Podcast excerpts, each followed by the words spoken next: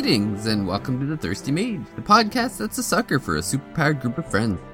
I'm your host and guy who always wanted to be the Green Ranger, David Lloyd, and in this episode we have a spoiler-free discussion about the latest Adol Christin title, Ys 9 Monstrum Nox.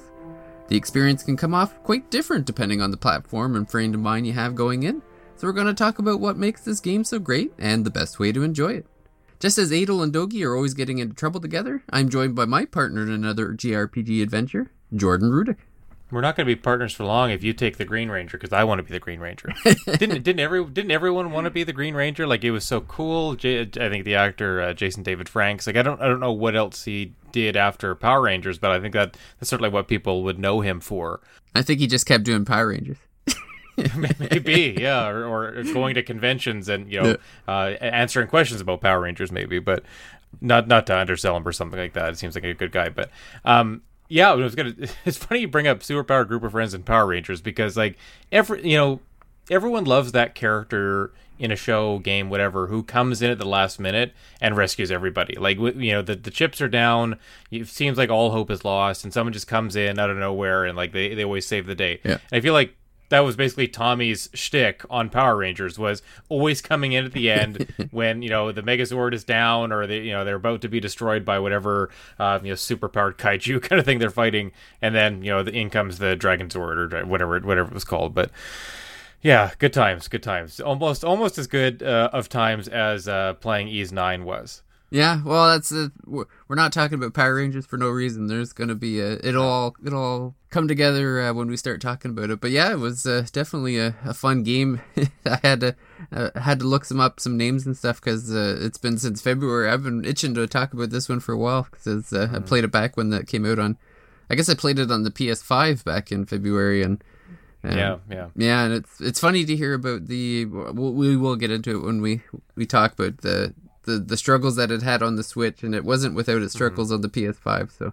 Yeah, that's a funny thing that it's maybe I don't know if it's the game just for whatever reason there wasn't enough Q and A that went on, or you know they were maybe just pushing pushing the limits of whatever console it was uh, playing on too far. I don't know. Like it's a great game, but uh, performance you know across every platform seemed to be something that uh, uh, was to be desired. So uh, yeah, we'll talk more about performance, but I think I think we can we both agree it was a very good game. I, I'm, I'm very envious of you who uh, reviewed the game for the Thirsty Mage and had uh, probably f- ten times as much. oh uh, yeah, I had a long uh, time leeway to review the game as I did. Like I, I think I, I, had to cram it into a weekend, whereas I know you had multiple weeks. Yep. So that's the kind of treatment I would like from now. And I oh man, I, there's something we can talk about this a little bit too. Like the the idea of like if you have to rush through a game like this, like how does that shape your experience versus if you have if you're if you're playing it for review or you're playing it a little bit more leisurely because you don't have a ton of games to get to, it's a quiet time, whatever. Um, how that really you know alters your enjoyment of the game um, the kind of the, the way you go through it, the maybe the way you're paying attention to smaller details, or you know trying to be more of a completionist. I know if I have more time to play a game. Like I've been playing Yakuza Like a Dragon, uh, which I mentioned uh, a couple episodes ago. Uh, we'll, we'll, we'll talk about it again uh, in the in the last call here.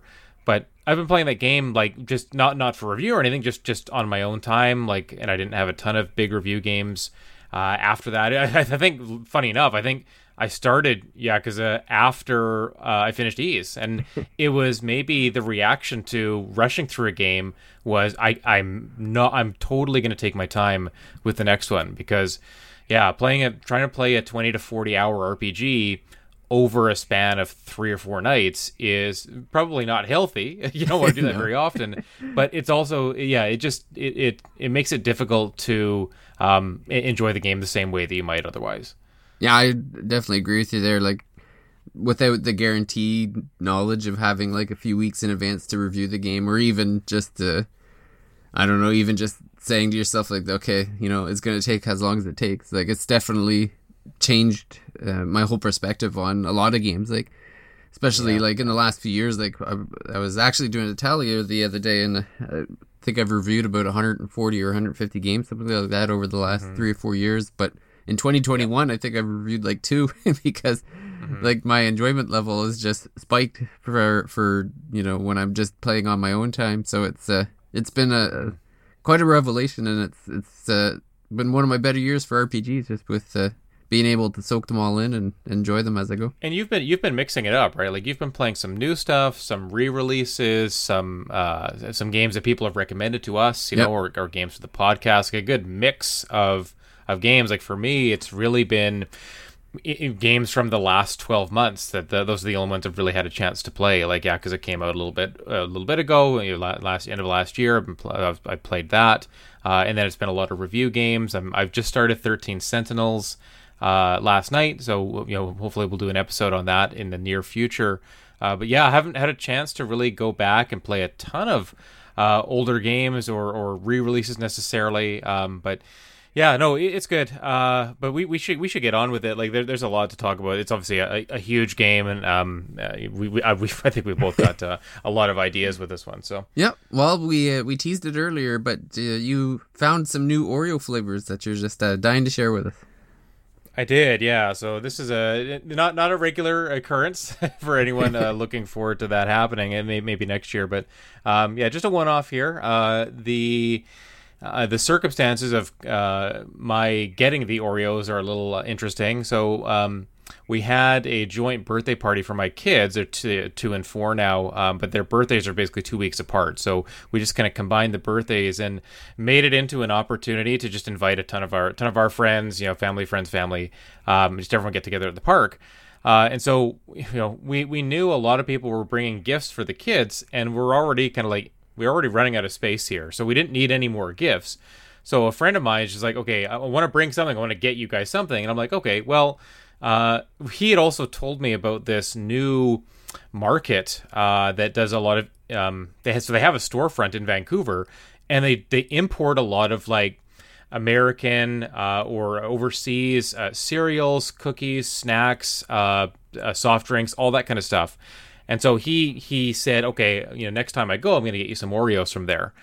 And I, I, so I guess I kind of parlayed the birthday into some Oreos. I'm like, okay, my kids like Oreos. I'm probably going to share it with them anyway. So you want to get something for the kids, and you know, two birds with one stone. I can try a new flavor of Oreo. So, uh, long story short, he got the s'mores Oreos. So uh, you know they're going to have the uh, kind of graham cracker type cookie, uh, chocolate filling, with also uh, a, a, part of the filling being marshmallow. I, I was excited to try a new flavor. Uh, yeah, it's been a long time since uh, a long time in Oreo years for trying a new flavor, and yeah, the s'mores one just did not uh, didn't do it for me. Um, if if it were if I were gonna, I'll, I'll, talk more about the flavor in a sec. But if I were gonna rank it, it's probably in my bottom five. Like I just didn't I didn't really didn't really care for it. I I'm not I'm not the biggest s'mores fan to begin with. I think they're fine. Like I I think there are I I like some things that are s'mores flavored. I, I mean I'm not the biggest s'mores fan to begin with, but like I I, I do I do like it. Like it's uh, it's fine. Uh, but yeah, the, this this one doesn't really feel. It didn't really taste like a s'more um you know the the whole campfire the the smokiness the the melted chocolate the, the the i feel like the marshmallow plays a huge part in the s'more dessert but in the Oreo, the s'more, there's the um, uh, in the Oreo, the the marshmallow is so it's such a thin, thin slice. It's almost kind of just swallowed up by the chocolate filling, uh, so you don't really get a lot of that marshmallow. So I think the the balance is off. The cookie didn't have a lot of flavor. Um, I didn't really get graham cracker out of it. It just kind of tasted like a regular biscuit.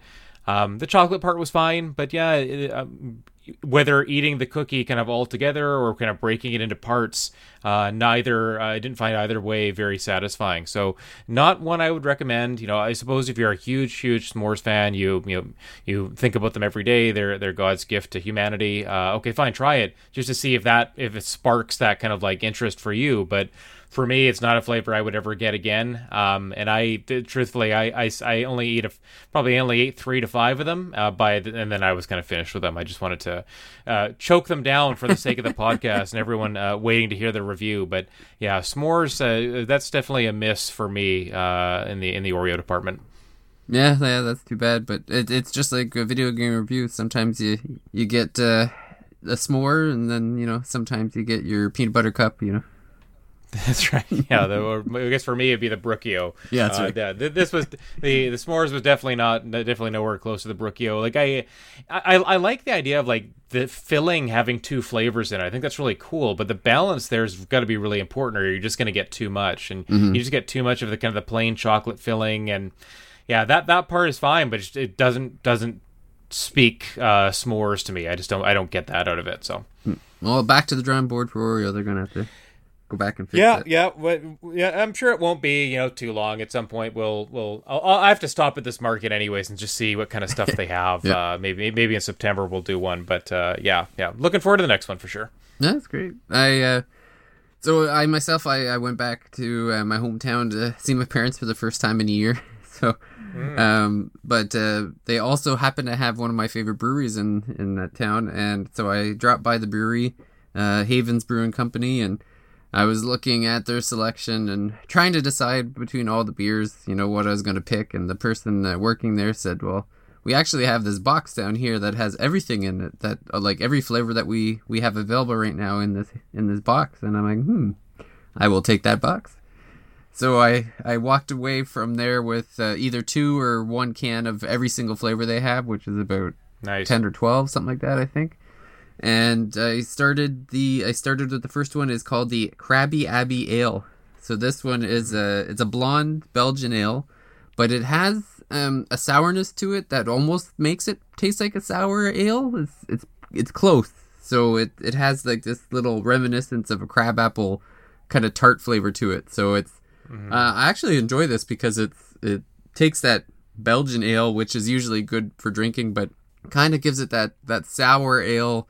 You could you could easily drink it and think you're drinking a sour ale, so it it, it d- does a nice blend there. So uh, definitely uh, definitely worth it. And uh, for an Ontario beer, it's still pretty high percentage rate. It's at seven percent. So uh, Nice. yeah. So thumbs up. That's a that's a pretty cool that's a pretty cool pack. Like I feel like you know you get a variety pack. It's usually maybe four different ones, sometimes six, but never like you know ten or more. Like that seems like a, a pretty good way to go if you really like a brewery and you want to try everything they have uh, to maybe find out which one's your favorite. I mean that what what we have to do is we need to turn this into a ranking. You know, you gotta rank if this is one of your favorite breweries, you gotta you gotta go through all ten. You know, preferably on one episode, and then uh, uh, you go through the go through the ranking there. I don't know where where what was this one called? You said Uh, uh, at Krabby Abbey. Yeah, Krabby Abbey ale. it's a pretty good name. What, where do you think that would slot in? I, obviously, Ooh, you've pretty- only had the the one so far, but Yeah, well, I've I've had a few of their beer before, so um, right. and they do have a true sour ale, which I still think I prefer. So this would probably be I'd probably put it second on the list so far because I've had Nice. the sour ale, I've had a Keller beer, um, uh, Dunkelweizen, and this one. So I yeah, I'd probably put this number two. So there's still a bunch in that pack that you haven't tried before. So that's pretty Oh, neat, right? Like yeah. you don't you don't feel compelled to buy a four, a six, or a twelve pack of something that you might you might not prefer, you might not like as much. Here you get to sample it, and then whichever ones you like, when you go back, you can grab more. Yeah, so uh, I guess I'll, just as a little preview, I know they have a Czech Pilsner, they have a regular blonde, an amber, uh, they have a, a Schwarzbier, a black black lager, um, Hefeweizen, Belgian Pale Ale. So yeah, there's a there's a bunch coming up. So.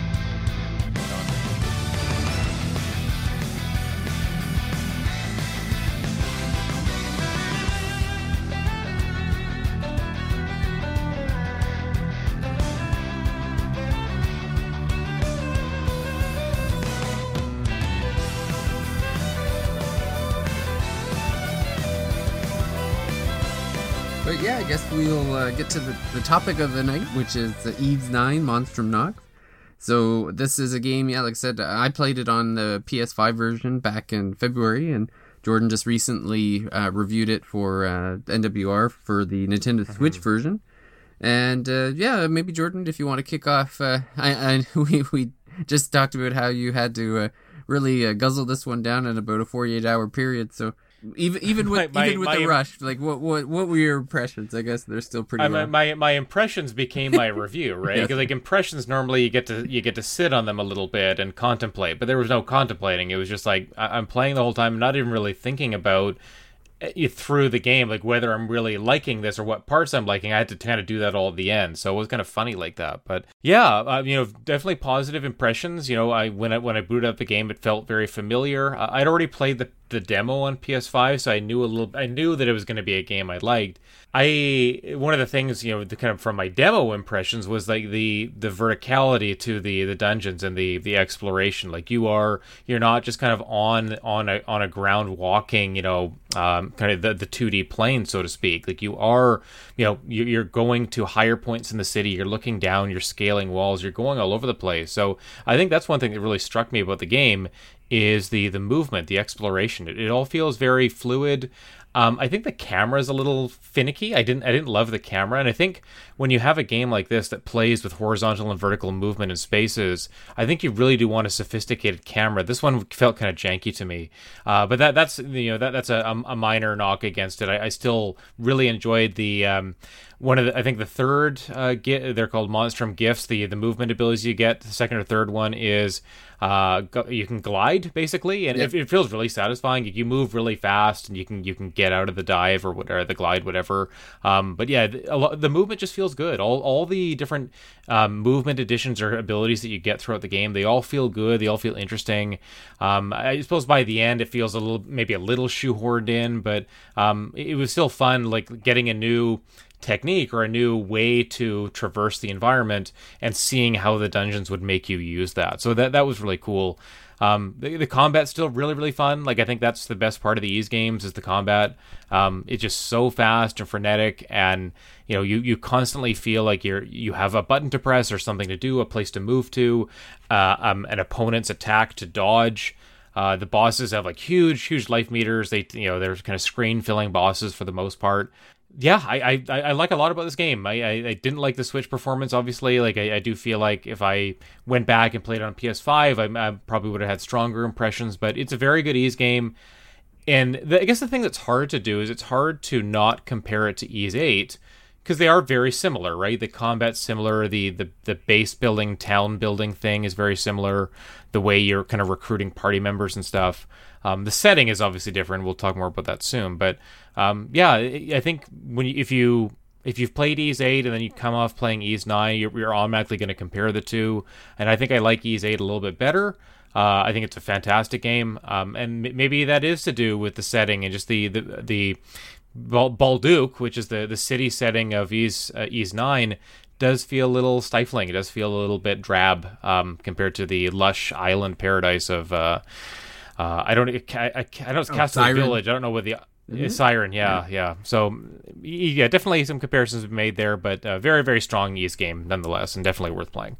Yeah, so for me, this was my first. Well, I, I, suppose I played Ys Origin, but so I'll say this is my first Adol Christin game, uh, or was anyway. Yeah. I've I've actually started Ys or about halfway through Ys 8, I think. So uh, I'll be able to have a discussion with you about that uh, comparison a little mm-hmm. bit after. But uh, yeah, my initial impressions were uh, incredible. Like it, I was actually surprised by uh, just how fluid the combat was.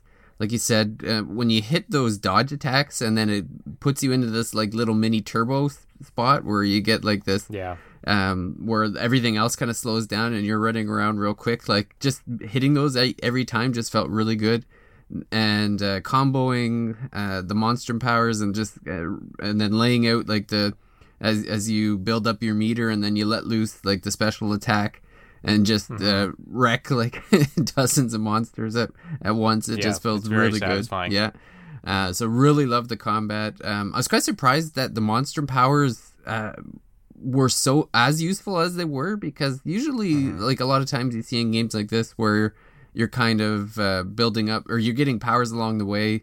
Usually, what happens is is like you get the power you use it for some for something like there you know whether it's to get to a previously inaccessible area or to yeah. defeat a, uh, a specific opponent or something like that what you, what you often find is that previous powers seem to get lost or forgotten as the game goes on and i was very hmm. surprised that all the powers just continue to be useful right up until the end of the game and yeah. like you said the using the, like the verticality of the dungeons and and the city uh, especially Uh, like it feels great using like the the one monster power where you're running, you're literally running up the side of a building, so you can just run yeah. right up to the top of buildings and then uh, you know jump off and float down to wherever you want to go and and yes, uh, I, I I get the um the comparison of like the city being a little bit maybe drab compared to like the island setting.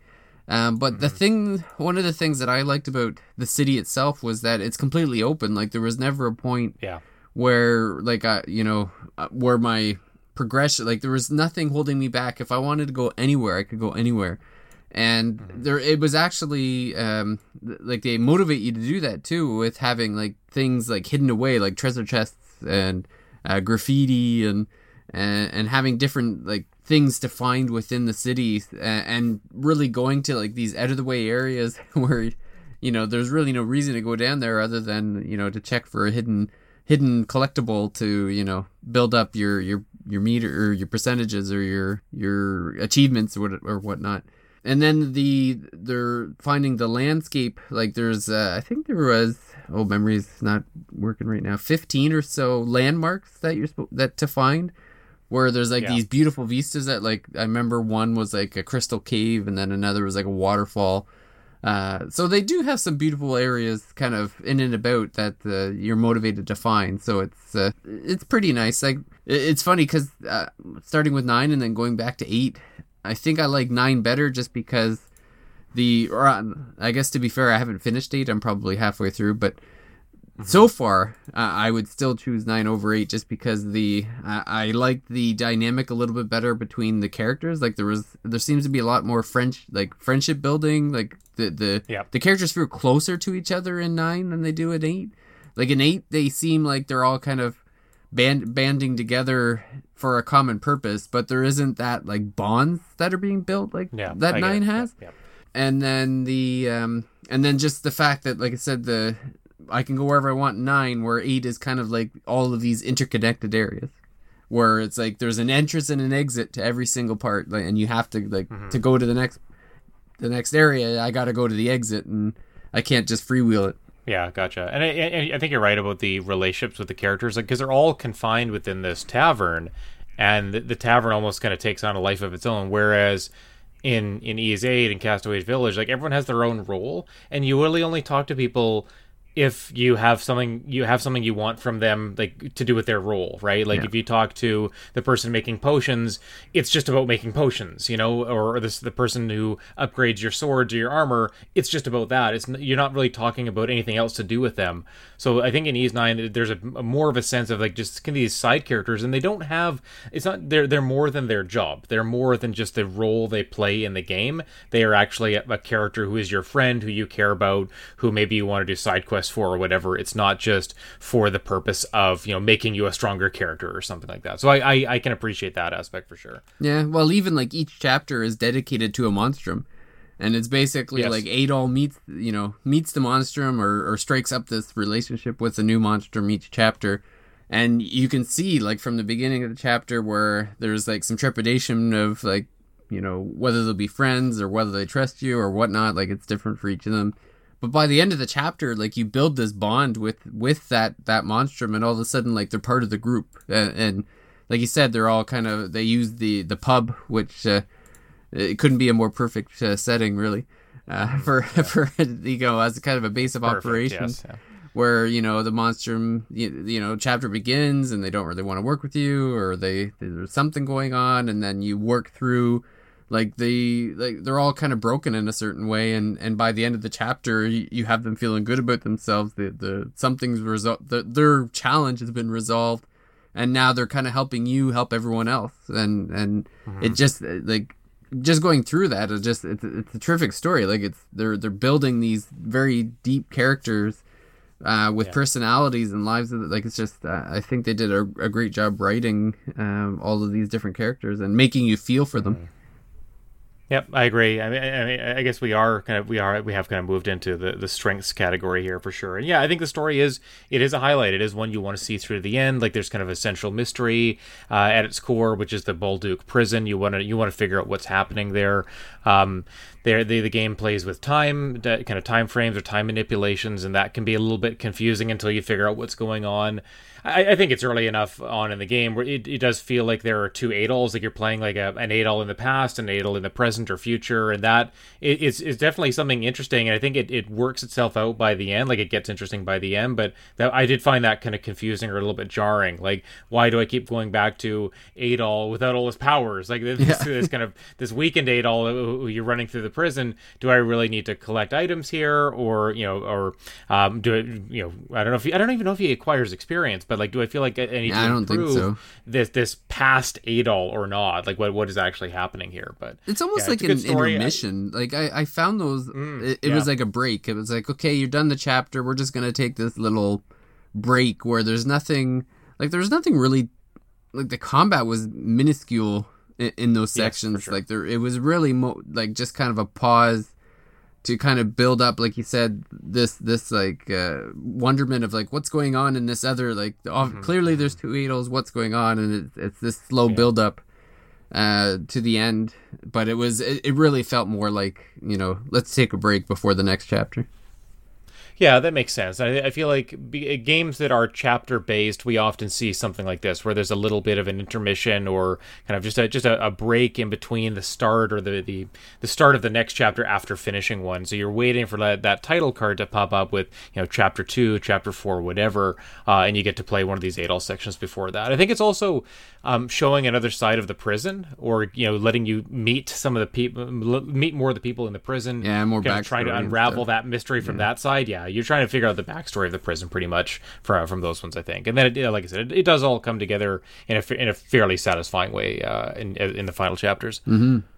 Uh, I guess we touched on it a little bit, but uh, the combat is definitely a highlight uh, for me.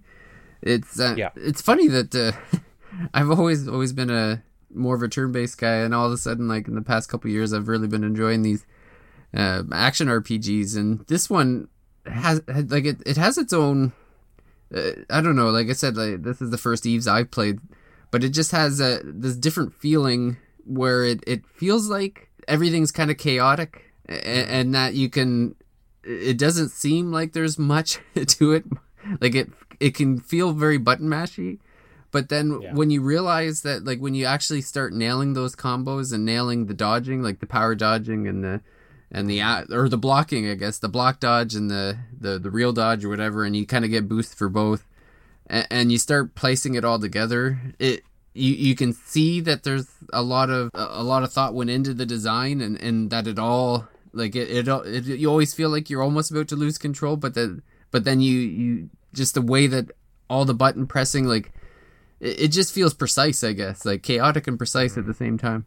Yeah, I don't know if anyone else uh, or you, David, are feeling like um, the uh, what do you call it? Like bullet time, like when when the time slows down, like when, when you activate something uh, or you pull off a move such that time slows down. I don't know if anyone's getting bored of that, but I'm not. Like I, no. I love that in a game. I, I love, it. I love the idea of being rewarded, not just for not not just rewarded with um, avoiding a hit, but you're avoid you you are further incentivized to dodge and to parry by giving it, gives you that window to do extra damage, right? Yeah. And it's just so cool that everything around you slows down and you you kind of feel like you're sped up a bit, and then you can you can use like your super move there, or when you've just your regular special attacks or whatever. Um, I like that your special attacks get stronger as you use them. Like you're again rewarded for maybe picking a few moves and kind of like using those a little bit more. Um, you do learn m- new moves that you can assign to the face buttons as you go. So you know if you want to try some new moves, they're a little bit more um, maybe damage heavy, or they take up a little bit more stamina or more of your mana meter when you use them. You could do that. So you do have a lot of flexibility in how you play this game. Uh, I don't I don't like to switch too much between the other characters. I know you you will have to do that a little bit um, to um, uh, counter certain enemy weaknesses, but yeah. um, for the most part, I, am sticking with Adol and kind of just powering my way through. Um, I, I, guess that's part of that is just trying to finish a game for review, doing it quickly. But I also just get really attached to kind of figuring out how to use one character really really well and by the time I've gotten my sixth character, I'm kind of like, eh, like, do I really want to figure someone else out? Um, I think the fifth character, uh, kind of the, the heavy attacker, I don't I don't remember her Oh, uh, name. Yufa? char- yeah, the charging bull. Um, Yep. she's got this big hammer, and I liked using her move. She's got some really Yeah. good, uh, really strong uh, uh, kind of special attacks. So I, I did like using her as well when she joined the party. But it was pretty much just Adol and her. And then on occasion, I would use uh, I, I don't know if it was Hawk who had the other type of attack, or it might have been um, uh, the one before Hawk. Uh, Oh, uh, Krisha. Something Uh, cat. Krisha. Krisha. Krisha? it Krisha, Krisha, maybe, yeah. yeah. The white cat. See, I only I'm only trying to remember their uh, their monstrum names, but Yeah. at any rate, yeah, I think she she kind of just used her fist or like claws on her fist, so she you had to use her a little bit too. But uh, yeah, if I didn't have to switch to uh, eliminate an enemy through their weakness, I was using Adol and then a little bit of uh, Yufa as well. So. Yeah, but but I like the characters. I like the, just the freedom in the combat, the way you can kind of tailor it to your own. Uh, you play it however you want. It's nice. Uh, I think it's what makes it fun is that you don't feel shoehorned into a particular style or using a particular character. You can really do whatever you like. So. Uh, yeah, the, the combat's a ton of fun, I think that that's probably again I said I said it's my favorite part of Ys. It's my favorite part of this game for sure, um, and it's probably what would get me to play more Ys games. If they changed the way this combat is, and, and you know maybe went away from the style, I think that would be uh, maybe dangerous. Like I think there are other things they could tweak, but I think I'd love to see the combat stay the same. I think it's really great. Um, but we'll we'll talk a little bit more of that later.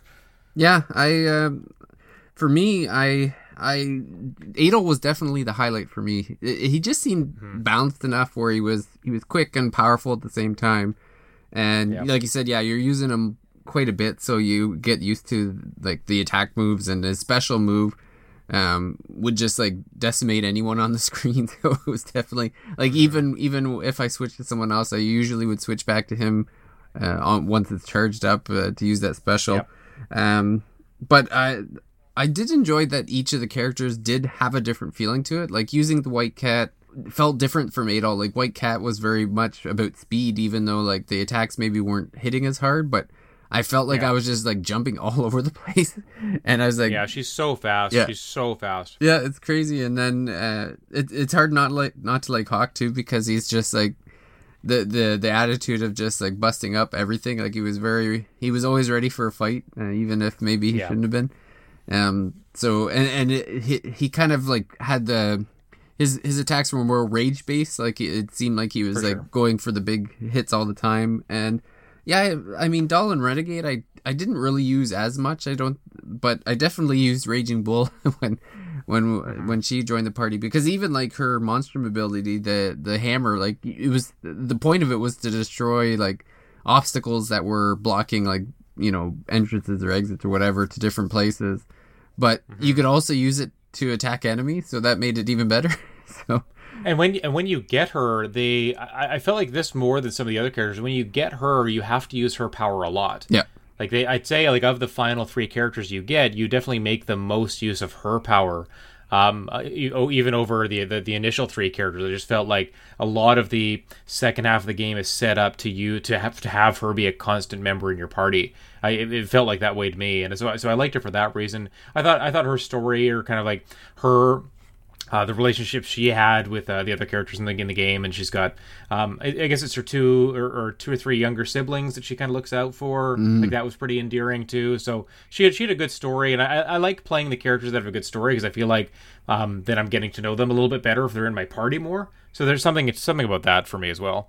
Yeah, it's, it's there's definitely a, like a bias of having characters early on and seeing because like even with um you know White Cat, you get her, you, Yeah. you she's obviously the first one, but then she's also in with all the other ones and seeing the interactions with with the other characters like just endears you even more. Like it, it was almost the same. This had the same thing with like Persona Five where usually my favorite characters are the ones you get like early and then Yes, and yes. then by the time by the time you get um, Haru, like even you know she's not even in the game all that much by the end, so you're you don't get to Mm-hmm. develop those bonds. So it's uh, like obviously someone has to go first, someone has to go last, but it's, it's too bad.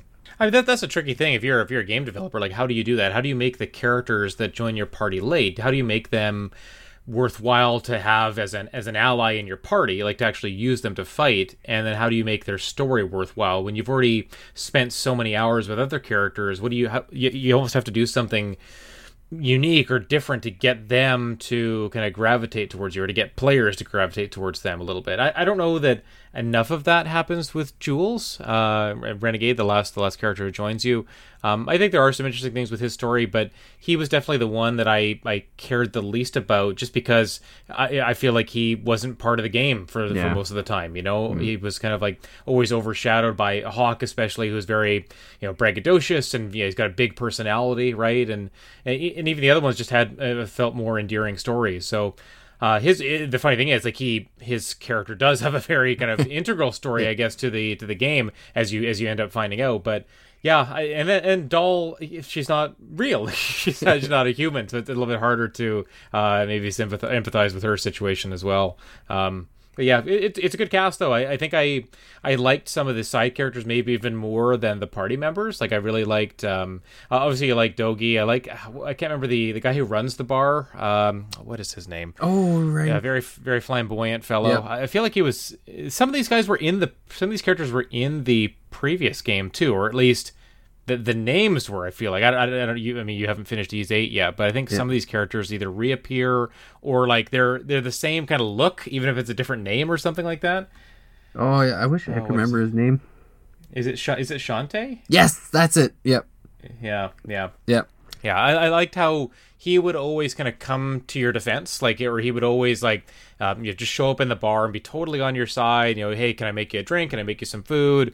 Uh, but just would be in so many cutscenes in in the in the bar, like yeah. just very very present in the game. So I well, so I definitely yeah. liked him. Well, even yeah. like he was even in scenes outside. Like he was in a lot of cutscenes outside. Just it's funny because there, I think there's a couple scenes where because I mean part of the game is that the um, you know, I guess this is where we can kind of uh, make this the the correlation with Power Rangers is that like when yeah. you first get to um, Balduq, the so the the Monstrums all have like secret identities, like they they they have their names like White Cat and Hawk and um, Renegade, uh, but basically like the their powers are activated, like they're not always those people; they're kind of just walking around regular people, and mm-hmm. so you have this party of uh, six, I guess, by the end, and um, there's there's fun. I remember a couple of the scenes later in the game where they're you know the the party members are they know the, the you know that you start the game you don't know who like the party members don't know who each other are and then eventually yeah you know they're they're discovering each other's secret identities and that's part of the chapters is, is this kind of build up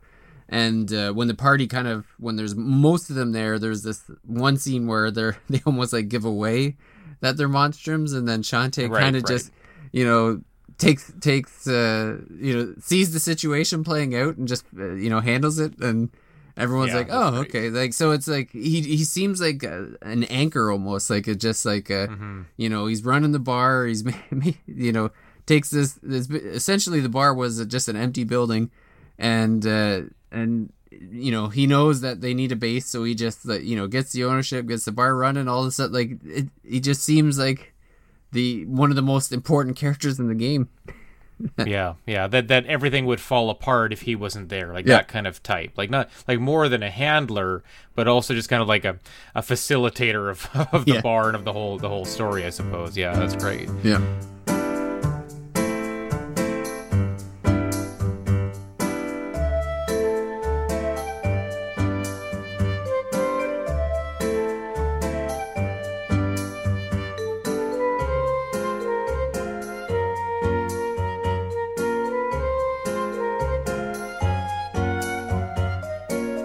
Maybe we could move into some of the shortcomings because I know that you know, whatever version of the game people played and that we played, uh, there were definitely some some issues, not just performance wise, but I think you know there there are things that in the game that we didn't enjoy for sure. Um, David, you, why don't you tell people a little bit more about playing like playing it on PS5 and just how how the performance was there, like th- through the, the, the 30 plus hours you spent with it? Yeah, like so performance wise, I I didn't have any the only complaint I had performance wise, and these may have been addressed since February. I haven't played since then.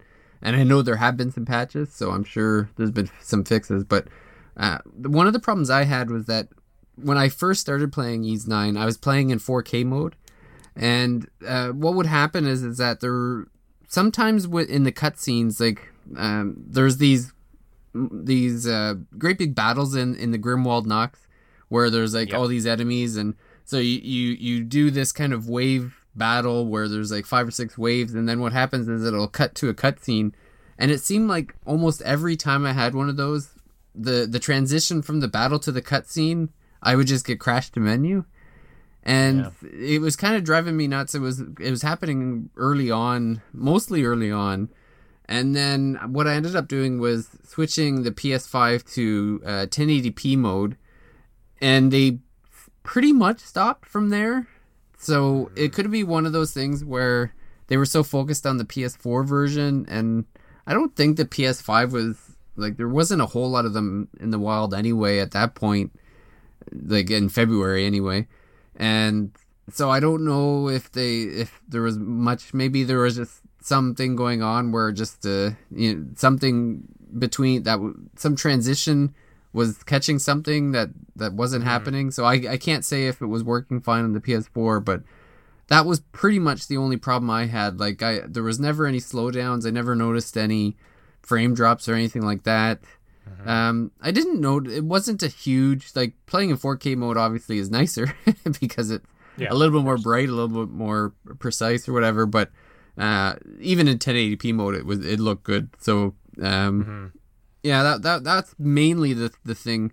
Well, and the only other thing that dri- that's drive, been driving me nuts is that um, one of the updates uh, started downloading on the PS5 and it didn't. It just it crashed. Like the update crashed for some reason and uh, there's been so it was like you know in my um, in my notifications it says you know Ys 9 patch 1.01 uh, yeah. fails to download or whatever and and I can't delete it I can't clear it. it it it's this notification that will never go away and we're already up to patch like 103 and I was yeah. actually able to download 103 and apply it even though I, I haven't actually played it since then but but I have this notification stuck on my PS5 that will never leave.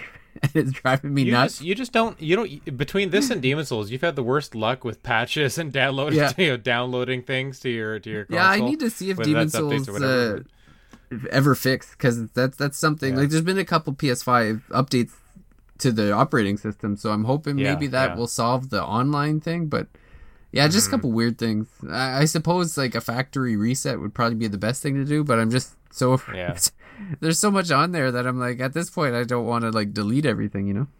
I mean, it would take you a week to yeah, just a week to re-download everything. Yeah. So you need to wait. You need to wait for like when you're going on vacation or something for for uh for, for a couple weeks right. or something like that, and then just reset it, leave it, leave it on to, to do all the downloading. Then when you come back, it'll be okay. But yeah. Um, what what I read about the game on PS4 is that the frame rate was inconsistent. So oh, okay. uh, on PS5 it sounded like it was fairly steady, uh, but on PS4, whatever kind of PS4 unit you had, uh, this isn't firsthand experience. This is uh, anecdotal, but um, yeah, my understanding is that people were ha- seeing frame rates that were all over the place. Um, and so that and that's the same with Switch. So this the Switch also had that. Maybe maybe PS4 Pro was going you know between 30 and 60, uh, but but just but altering there. But Switch was definitely going below 30. Some of the final boss battles were, were probably would at least it felt or looked felt or looked like single digits. But um, I didn't have the crashes that you did. I think I might have had one uh, during my playthrough, one or two. Um, uh, so that wasn't a major issue for me.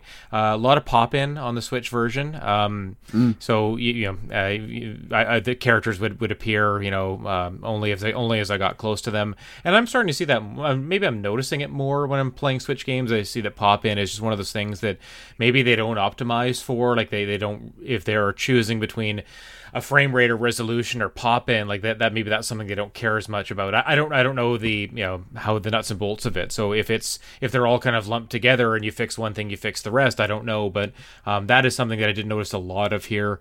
Um, a couple other things. One was uh, odd lighting shifts. Like i'd be watching a cutscene and the light the background lighting would just change. Like it, oh, would, yeah. it would kind of change multiple times. Yeah. and so uh, that was a funny thing to see as well. And then um, uh, not not a performance issue, but something I didn't love about the presentation was how the text boxes where uh, all of the the game text would go when you're watching a cutscene or whatever.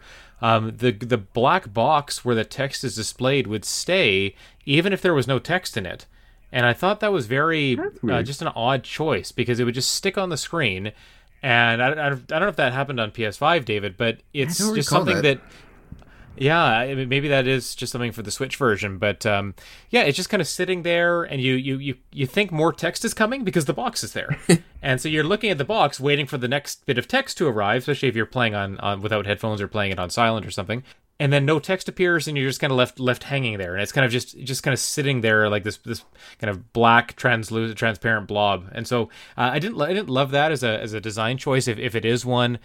What about uh, i mean you you you i think you had more affinity for the for the city of balduq than i did. Maybe because it's it, maybe because it was your first game and you uh, maybe coming from Ys 9 and going back to Ys 8, you know, you're going to appreciate that first Ys setting a little bit more. Maybe it's just a setting you're you like more, David. The city settings. I'm I'm more of a I love an island setting. You know, give me an island, tropical paradise kind of thing, mountains, uh, beaches, stuff like that. I, I prefer those settings in games a little bit more than city dominated ones. So maybe that maybe that's a difference between us there. Yeah. While you leaned a little bit towards Balduq instead. Well, I think a lot of it had to do with just being free to go wherever I wanted wanted. Like I think if maybe yeah. the island allowed me to go kind of go anywhere because like even even with the island like you've got these they felt like corridors like yeah because there there wasn't too many open areas like it'd be like a line like even if there was some verticality to the to that particular area before you had to load in another area like there was mm. still only so much you could go like it was like a lane of like okay you can go this way or now you can go down if you go down this vine and it just felt very claustrophobic in Ys 8, whereas in Ys 9, yep. um, you know, yeah, outside the city was pretty boring, I guess. Like there was, it was mostly just like fields. and yeah, right. and the prison itself was like it was huge, but again, like I, I guess like the the corridors themselves didn't weren't all that. It was just like a lot of the a lot of monotony, I guess, and especially when you're underneath and it's just kind of like rock walls and stuff. So yeah, I can I can see that. I guess there is definitely something to the the city and the forest. Like I, I do think um, I enjoy kind of like the villagey town areas more. Yeah, yeah. Especially when like they let me like run on the roofs and you know drop onto people and stuff. Like it's mm-hmm. it's pretty fun. Or even I think one of my favorite was like going up the church tower and standing on the on like the the tip of the of the tower and, and kind of looking yeah, down yeah. and taking pictures and stuff, you know. And I like how you're, you're rewarded for doing that because a lot of those places there'll be treasure chests up there, or there'll be landmarks that can become fast travel points. I think that's always really cool. Yeah. Um, I, it, rem- it reminded me a little bit of Assassin's Creed Valhalla, which I played, um, I guess last year time is uh, I have no you know sense of time at all. Yeah. Uh, yeah, so I played that last year, and I haven't played a ton of Assassin's Creed games, but what I like is going up high, you know, climbing up high, however, whatever means you do uh, to to get up there, and just looking down at a city or buildings or people down below. That's always fun, and then jumping down or flying down or whatever. Like that's a really satisfying thing to do in video games. And yeah. so Ys Nine, unlike Ys Eight, gives you a really really good kind of like I mean, we talked about it, like traversal and movement just feeling good in this game. The, the, different ways that you have for going up and down, as opposed to left and right and you know forward and back. Going up and down specifically feels good. And so, yeah, I, I I'm with you there. I, I loved going up to. I know the church you're talking about with that with that very very steep tower, and it's a little yeah. tricky to get up there. But once you do, like you know, you kind of feel like you've accomplished something. And uh, yeah, I, I did get that feeling sometimes playing Assassin's Creed, and uh, it's the same thing. Like th- those are kind of like these those become fast travel points as well. And um, in, in Valhalla, what you would you would do like a sweeping panorama of the city. It was a, actually a really nice nice visual showcase of the PS5 hardware. I think. Yeah. Um, and so, so you know you don't get that same thing with with uh, with Ys Nine, but you can still look around yourself and see the whole city below, and it does feel very grand, and you feel like a very small part uh, in in that large city. So uh, yeah, Bul- yeah, Balduq's cool. Like I, I, don't I don't really don't hold anything against it. I do just maybe just prefer uh, a more colorful scene. That's all. Yeah, I guess it was the same thing for me with like Witcher Three, where yeah. you know early on you're kind of in the more villagey, foresty areas, like at the beginning of the game, and then there's you end up in the big cities and i just remember even playing that being like oh man the the city the city stuff is so much better than when i'm like yeah. riding a horse out in the middle of nowhere and uh, traveling like i remember like the the first village he ends up to and and then you like you go and you um, find there's that like duke or count or whatever that's that's in like mm-hmm. that one area by himself, like the one little fort. Yeah. So like you have to run down there and run back, and I was so happy when I like met Triss in the big city and and started mm-hmm. doing stuff there, and then so it's yeah, I guess like even just looking at past games, I I definitely gravitate more towards the city stuff. Yeah, yeah, that's fair. Mm. You've got a category here in the notes called hallmarks. I guess like kind of like things we really are memorable parts of the game, things we would really take away maybe. Yeah, it, just the things that uh, it feels like Falcom just nails. Uh, like Yeah, one of yeah. the things we we kind of joked about was the, the the whole power friendship thing, like with the with the Power Mm-hmm. Rangers esque, you know, friends getting together and conquering evil sort of thing. And it just again, like uh, it wouldn't be an, an episode without a Legends of Heroes reference, but it, it's the same thing like across other games. Like the Legends of Hero games are very much the same. Like it's these friends, you know, that are working together to accomplish a goal to to overcome you know an obstacle or evil or a challenge or whatever. And yeah there's this you know they have a lot of uh, you know someone coming in at the last moment to to save the day. And it just never gets old for me. Like I, I don't it's it's this weird thing where it's like you know i've seen it especially in legends of heroes where you're on like your ninth game and you know someone's coming like the the chips are so mm-hmm. down and everyone's about to you know you think it's all over and you're like well somebody's coming. Who's it going to be? It's just the Yeah. thrill of of you know seeing it come it's it's like you know I mean, what a, what a twist it would be if no one did That's show right, up, right? I, I suppose that's kind of how Cold Steel. Well, I think one of the Cold Steel games may uh, may deal with that. The the idea that, that no one actually does show up. They, you know, they actually do play around with that a bit. Like the just because it's a, a you know a quadrilogy, like you have moments where the heroes do lose and they have to regroup, or, or there isn't always someone to save them. Yeah. Uh, but yeah, the, the power of friendship absolutely a key theme in a lot of these games.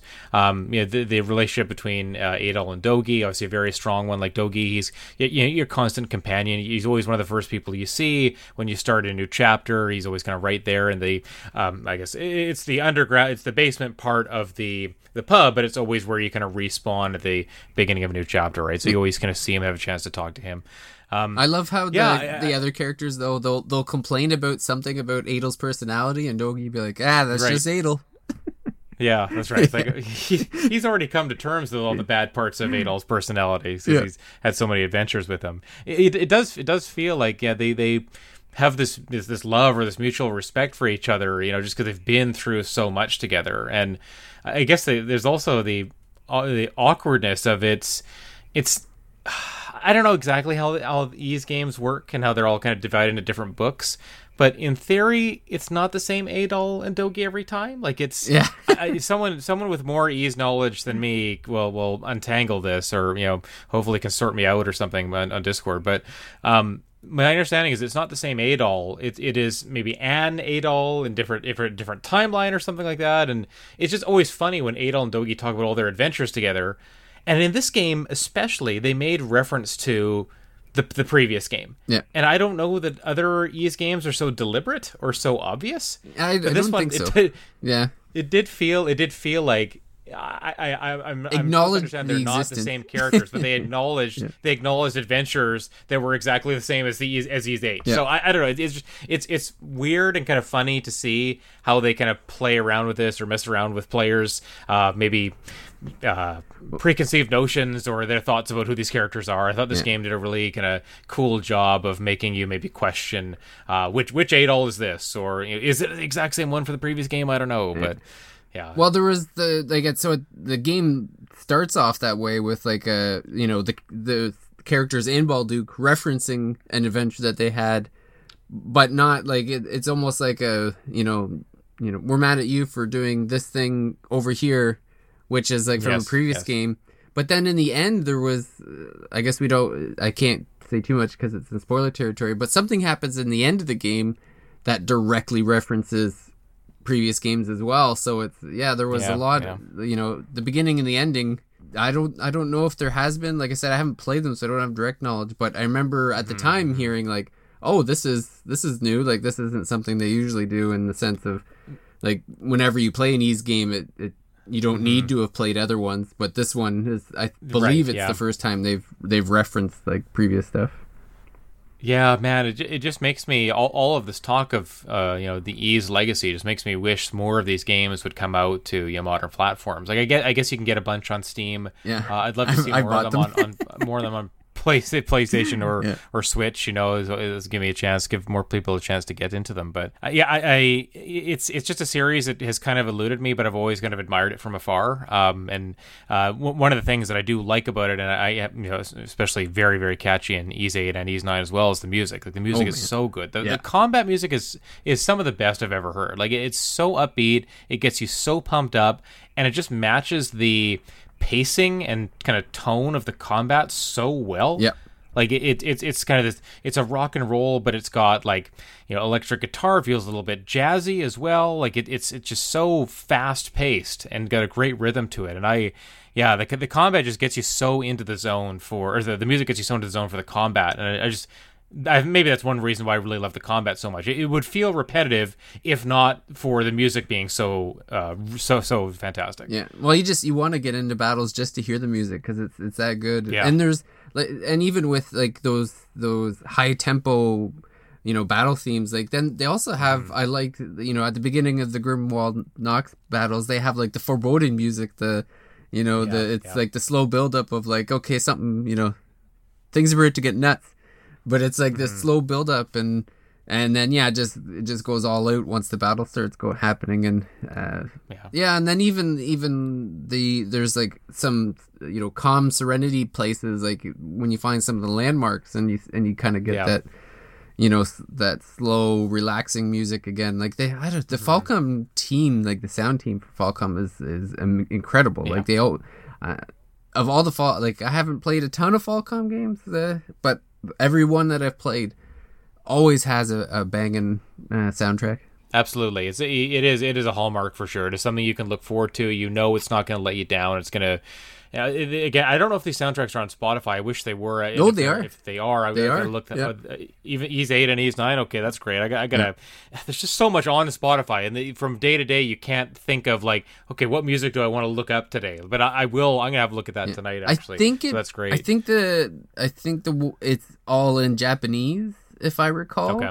But it's definitely there. I just think it's all under yeah, its Japanese stuff. So but I don't mind. I, I, would I would just start the soundtrack from the beginning and listen all the way through, anyways. And then you, you, you just you just go ahead and like or favorite a couple of the, the the ones you really want to listen to again. But yeah, really really good soundtrack. Um, you mentioned uh, past era feeling graphics, like older kind of style graphics, and I agree with you. And I think you know, obviously that problem is exacerbated on the Switch. But yeah, the the games they do especially like the backgrounds, the characters. Some of the characters look pretty good. There's a, kind of an anime style to them, uh, almost not cell shading, but just yeah, it feels a little bit cartoony, I guess.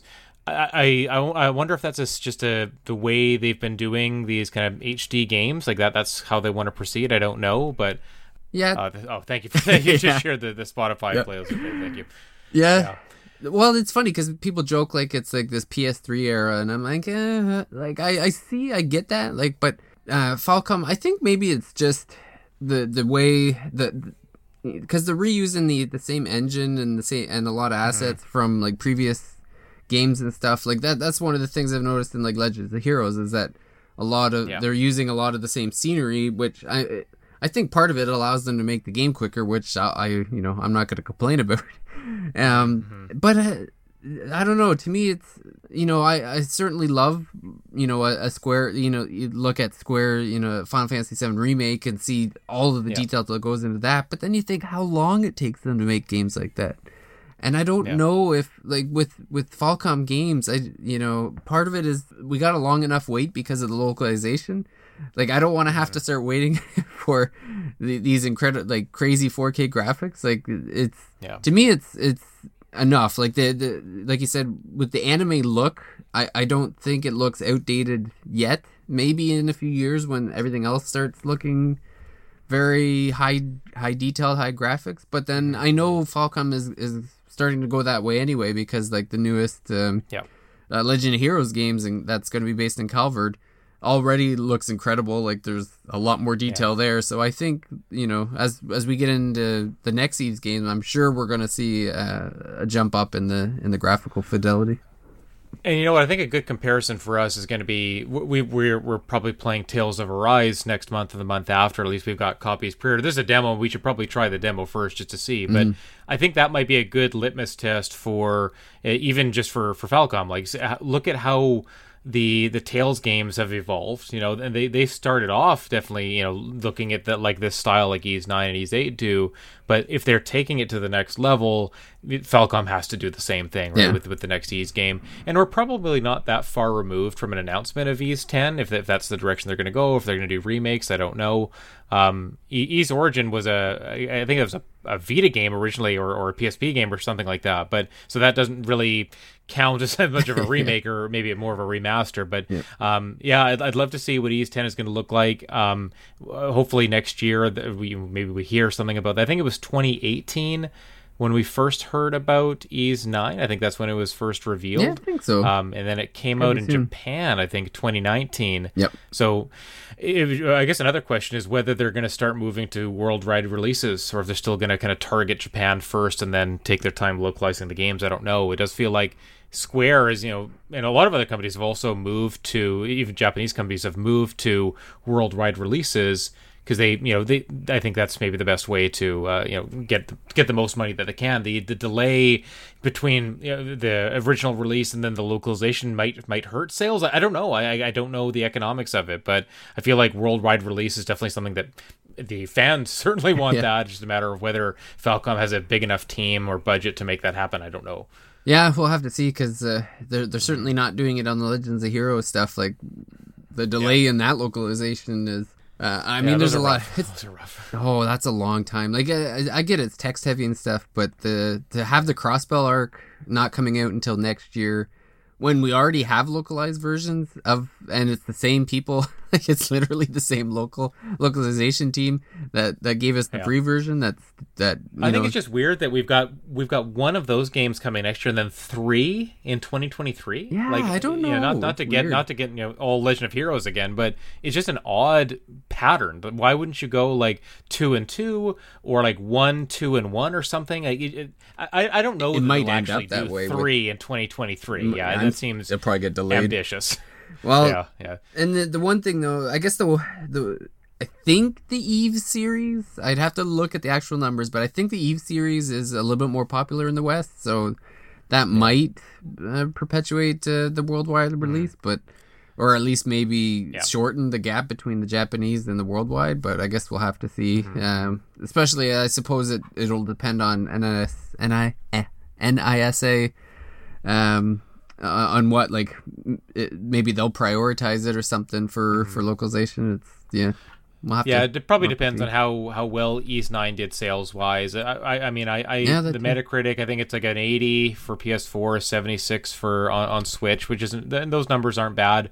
But uh, if the sales are there, um, especially if the sales numbers are higher in the West by a significant margin, maybe that maybe that would speak to a possibility of a worldwide release. Frankly, I, I would. Mm-hmm obviously it's easy for me to say or for us to say like it'd be nice to get a worldwide release and even if they had to delay it it would be nice if everyone got it at the same time because it does it, you know if if you have to wait a year or two it it does kind of you kind of lose its luster a little yeah. bit because you know the game just the way games can look in a year or two can be a, a world of difference. Yeah. So why not take all that time kind of combine you know do, do the english and japanese at the same time uh, you know make sure you've got you know all the best technology when you release it on you know probably you know, ps5 switch. I, I don't know if they do uh, Xbox releases. They they would do Steam, I guess, but I don't know if they would ever consider doing Xbox as well. Yeah, that was one of the jokes about uh, when when Ys Nine was coming out. Uh, NISA said on all available on all platforms, and then uh, all all but Xbox.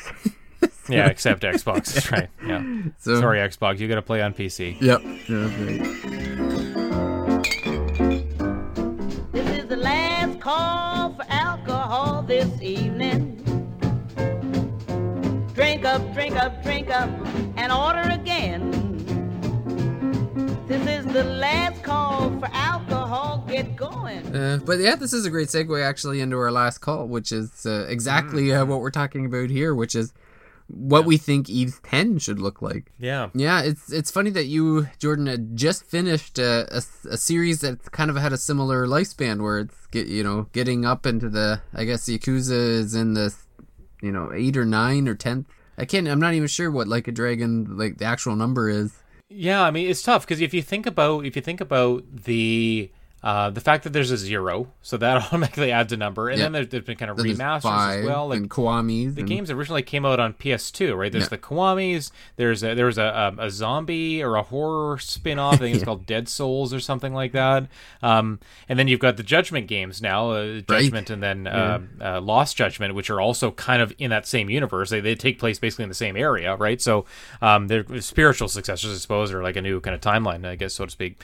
But yeah, I mean, there's let's say there's been about ten or ten or eleven Yak- Yakuza games, um, and then with with what could be Yakuza seven or eight in Like a Dragon, they decide to do this wild departure, right, and go go to the turn-based format where you have a, you have a party of people fight, uh, fighting with you. It's not just Kiryu, it's not just uh, one person, or maybe you're switching between Kiryu um, and uh, Majima or something like that. But uh, no, you've got you've got Ichiban, uh, who's the main character of um, Yakuza Like a Dragon. Then you've got three party members. You can then there's other party members that you get. You can switch them in and out. Um, they all have you know they all level up. It, it's a very traditional RPG put into the Yakuza universe. I would I almost kind of would love to see, and I, I think this it was a great change. You know, a, a great departure that still maintains the flavor and essence of Yakuza, but we, you know, with this kind of like you know really wacky humor, um, you know, just tons of things to do, tons of mini games, a world that really feels alive. But it, it does again, like like you were mentioning with Balduq, it feels open. Like I'd love to see maybe Ys do more like that, like a, a bigger, more open world. Not super big, you know, but like Yakuza is not a super big. Um, so you're you're in um, Ijincho, which is I guess Yokohama. Ijincho is not big. You eventually in Yakuza Seven, you or Yakuza Like a Dragon, you eventually go to Kamurocho, which was the setting for the original Yakuza games, uh, and you also go to Sotenbori, which is uh, I guess I think it's supposed to be Osaka. Um, and that is uh, another. I think in Yakuza Zero you go to Sotenbori, so it's kind of taken these places you've been to in previous Yakuza games and thrown them all together with this new area, and it feels really big. Just those three areas alone, like they're they're not they're not Skyrim, they're not Xenoblade X.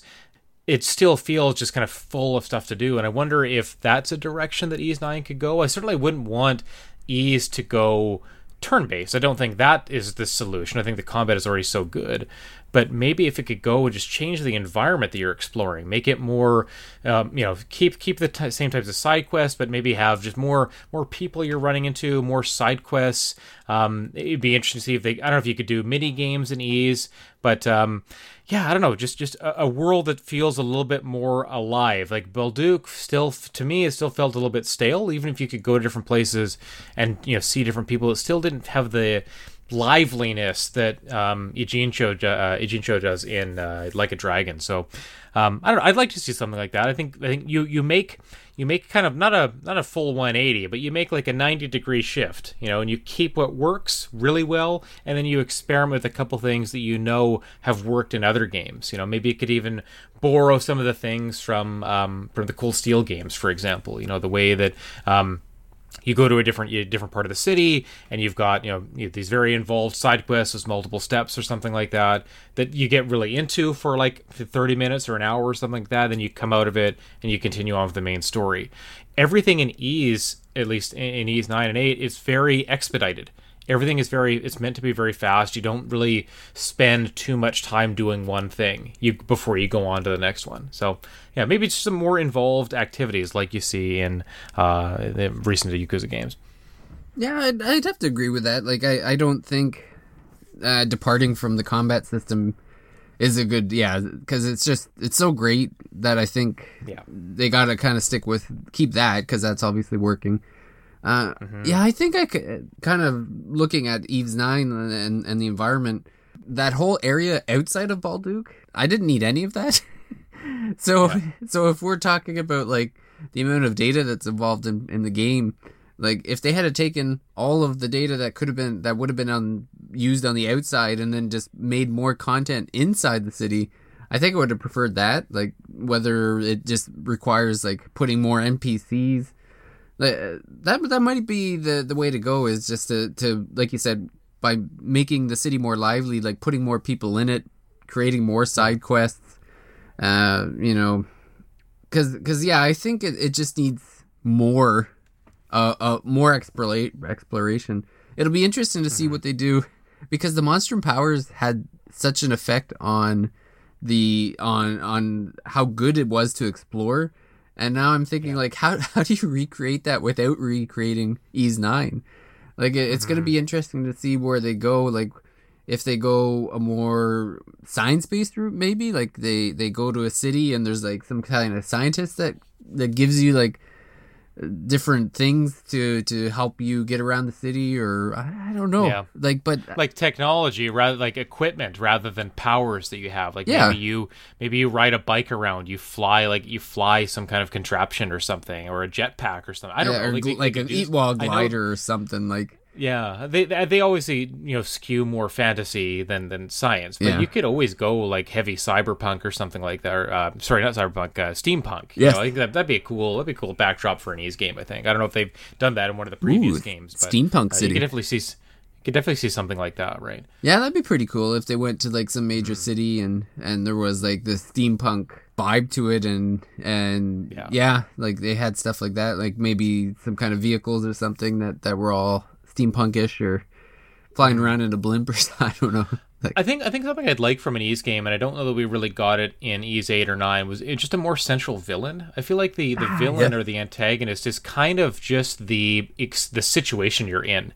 Like you're fighting against the uh, I don't know the captain of the guard like in, in this game. Like it doesn't you don't feel like a really central antagonist is in your way. It's kind of like you just figuring out this mystery.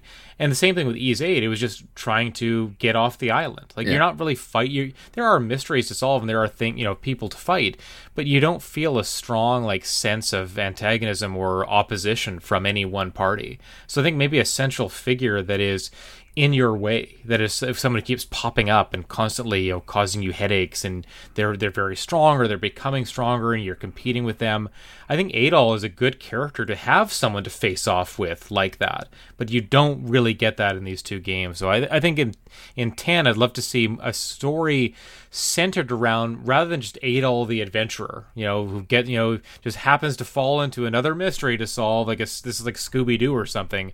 Let's have like a, a more you know Kefka-esque type of villain. You know, someone really diabolical, and you know maybe maybe maybe the tone could shift. Like the tone could be a little bit darker. Like Ys Nine already moved it darker. You could go another step further, right? You could take it even more to that. Like it sounds like they might be doing that with Dragon Quest Twelve, going a little bit darker, maybe. So maybe um, you know react the same way with Ys Ten. I think that'd be neat. yeah, it's definitely something like Falcom in general hasn't been great at.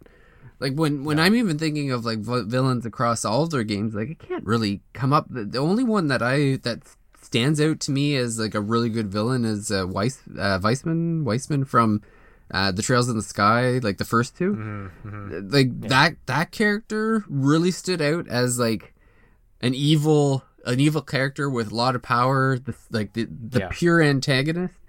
And I, I I guess it's even not even so much the first Trails. It's really like centralized on Trails in the Sky second chapter uh, that you really It's- see it's the funny. full power of the the villain, and that's kind of like the Yeah. only one I could think of. Like you could kind of make an argument about um the the Blood and Iron Chancellor there and Trails of the Trails Yeah, of Cold yeah. Steel, but I think I think you could, but again, a lot of the games or a lot, a lot of the games in that series, he's in the background, right? You Yeah. don't really spend a lot of time with him, so he he appears every now and again, but I wouldn't say he's like central throughout. It's you know, it's still like the the carefree like school days. We're going on an expedition. Let's not and not really city, right? antagonizing the the heroes to a certain No, degree either. It's more just like a roadblock as opposed to like I want to kill you. like it's not No, for not sure, for sure. they they never really have like pure evil figure. Yeah, yeah. So I, I think they, I, I think you could take some cues from other games where they do have someone that, um, you know, kind of just from the get go is like you're a, a rival, maybe a rival that rises to power with you would Yeah. be cool. Like we don't really see anything like that. Like Adol doesn't really have a, a proper foil. You know, he's he's got a lot of friends and allies and. There are opponents you fight, but none of them feel like they live up to him. So that that's something I'd like to see. Like you you you, you have Kain, you have uh, sorry, you have Cecil and Kain and Golbez. There's kind of that that that triangle there of rival slash like you know constantly foreboding figure. You get everything there. Um, you, know, Chrono Trigger has it with Lavos is constantly in the background, and he is imposing because he, you know, he destroys the world, right? Like, and you know, you go to the time period where he has destroyed the world. Like, it's that is an ever-present thread. But yeah, I, I think these games could do a little bit more with that. I'd, I'd like to see that, and th- that would be a change. Like, you, they don't need it. Yeah. But if you were looking, if we're talking about ways to change Ys 10 potentially for the better, that is one thing they could do. Yeah, yeah, exactly. Well, just like Sephiroth uh, constantly antagonizing Cloud Yes, throughout yes. the game. Like, yeah, they really. It, it, I I think it would be where I want to see it go for sure. Is Yeah, that'd be a neat change for sure. yeah. Well, I think that uh, just about does it for Ys Nine. If you want to bring it home, Jordan. Yeah, yeah. Yeah, no problem. So, uh, thanks everybody for listening. I know, uh, uh, I think we've been talking about e- doing an episode on Ys 9 for a little while. We finally got a chance to make that happen, but we will have more kind of dedicated uh, game episodes going forward, hopefully with more of the uh, regular members of the crew and some special guests when we can get them on. Um, you know, you guys know where to find us now, podcast players. You know, leave us a review, tell your friends about us. Uh, you know, subscribe obviously if you haven't. Uh, we've got a Patreon.